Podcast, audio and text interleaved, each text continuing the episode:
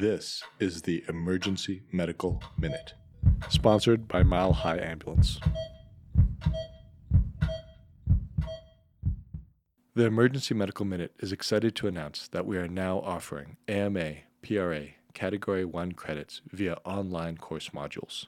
To access these and for more information, visit our website at www.emergencymedicalminute.com backslash CME courses or simply click on the link in our show notes and create an account. Welcome to your Sunday evening medical minute. All right, we're going to start with a story and then we'll play a little uh, game show questions.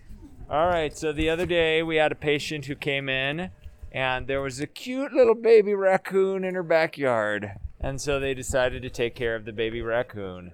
And they were taking water and putting it out in a bowl and giving it to the raccoon. And then sometimes the raccoon would touch the bowl and then they would take the bowl back. And then about three days, this was a mom and a daughter that were doing this. And then about three or four days into this, they thought, oh my gosh, we probably have rabies. We better go to the emergency department. So the question is Does this patient need rabies prophylaxis? No, why not? I'm kind of hearing some mumbling, no bites, anything like that. All right, so the answer is probably not, but maybe. So uh, let's talk a little bit about what animals you have to be worried about and what animals you're not worried about. I love this simple language written for like a two year old on the uh, CDC website. Rabies affects only mammals. Mammals are warm blooded animals with fur. People are also mammals.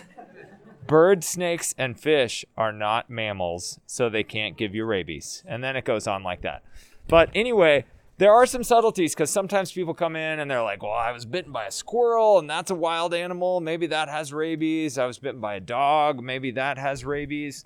So the official party line is every year in the US, there are only like one to three cases of rabies. So not very many ra- cases of rabies. One to three. How many people do you think we give rabies shots to to prevent rabies or to make it so that we only have one to three cases? Thousands, 55,000 people a year, uh, according to the CDC website, get rabies shots.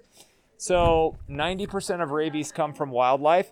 It is it is possible to get rabies from pets, including uh, dogs and cats, and even horses and livestock.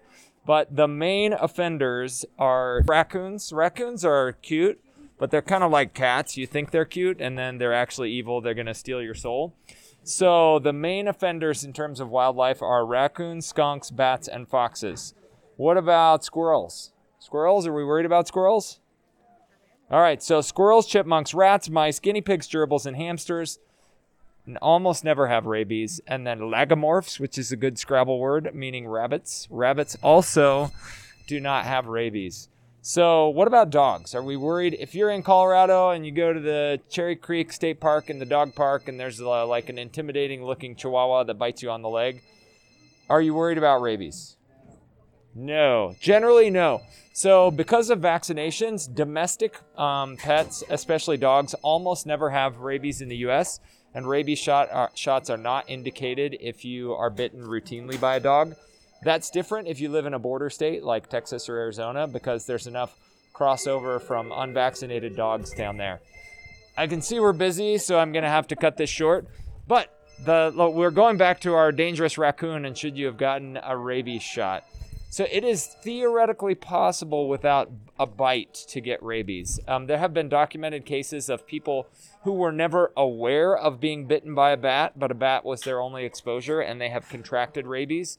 It's felt that you either have a bite that you don't feel from a from a bat, or even a scratch from a bat um, could give you rabies. And then theoretically, if you had an open wound on your hand, a scratch or a cut or a break in your knuckles, and that came in contact with saliva or brain tissue from an animal that had rabies, then you could get rabies. So maybe if that raccoon was like licking all over the bowl and you had cracked fingers, you could maybe get rabies. But in general, if you're feeding your friendly neighborhood raccoons, you don't need to get rabies shots. All right, that's it. Thanks. And prairie dogs carry plague. The Emergency Medical Minute would like to thank our sponsor, Swedish Medical Center, for helping fund our nonprofit organization and make this podcast possible. Donations are essential to our organization to cover operational costs and fund the creation of our online courses offering AMA PRA Category 1 credits. So if you enjoy our show, and if you're able to make a one time or recurring donation towards our organization, any amount is helpful. Please click the link in our show notes to make a donation. Thank you for listening.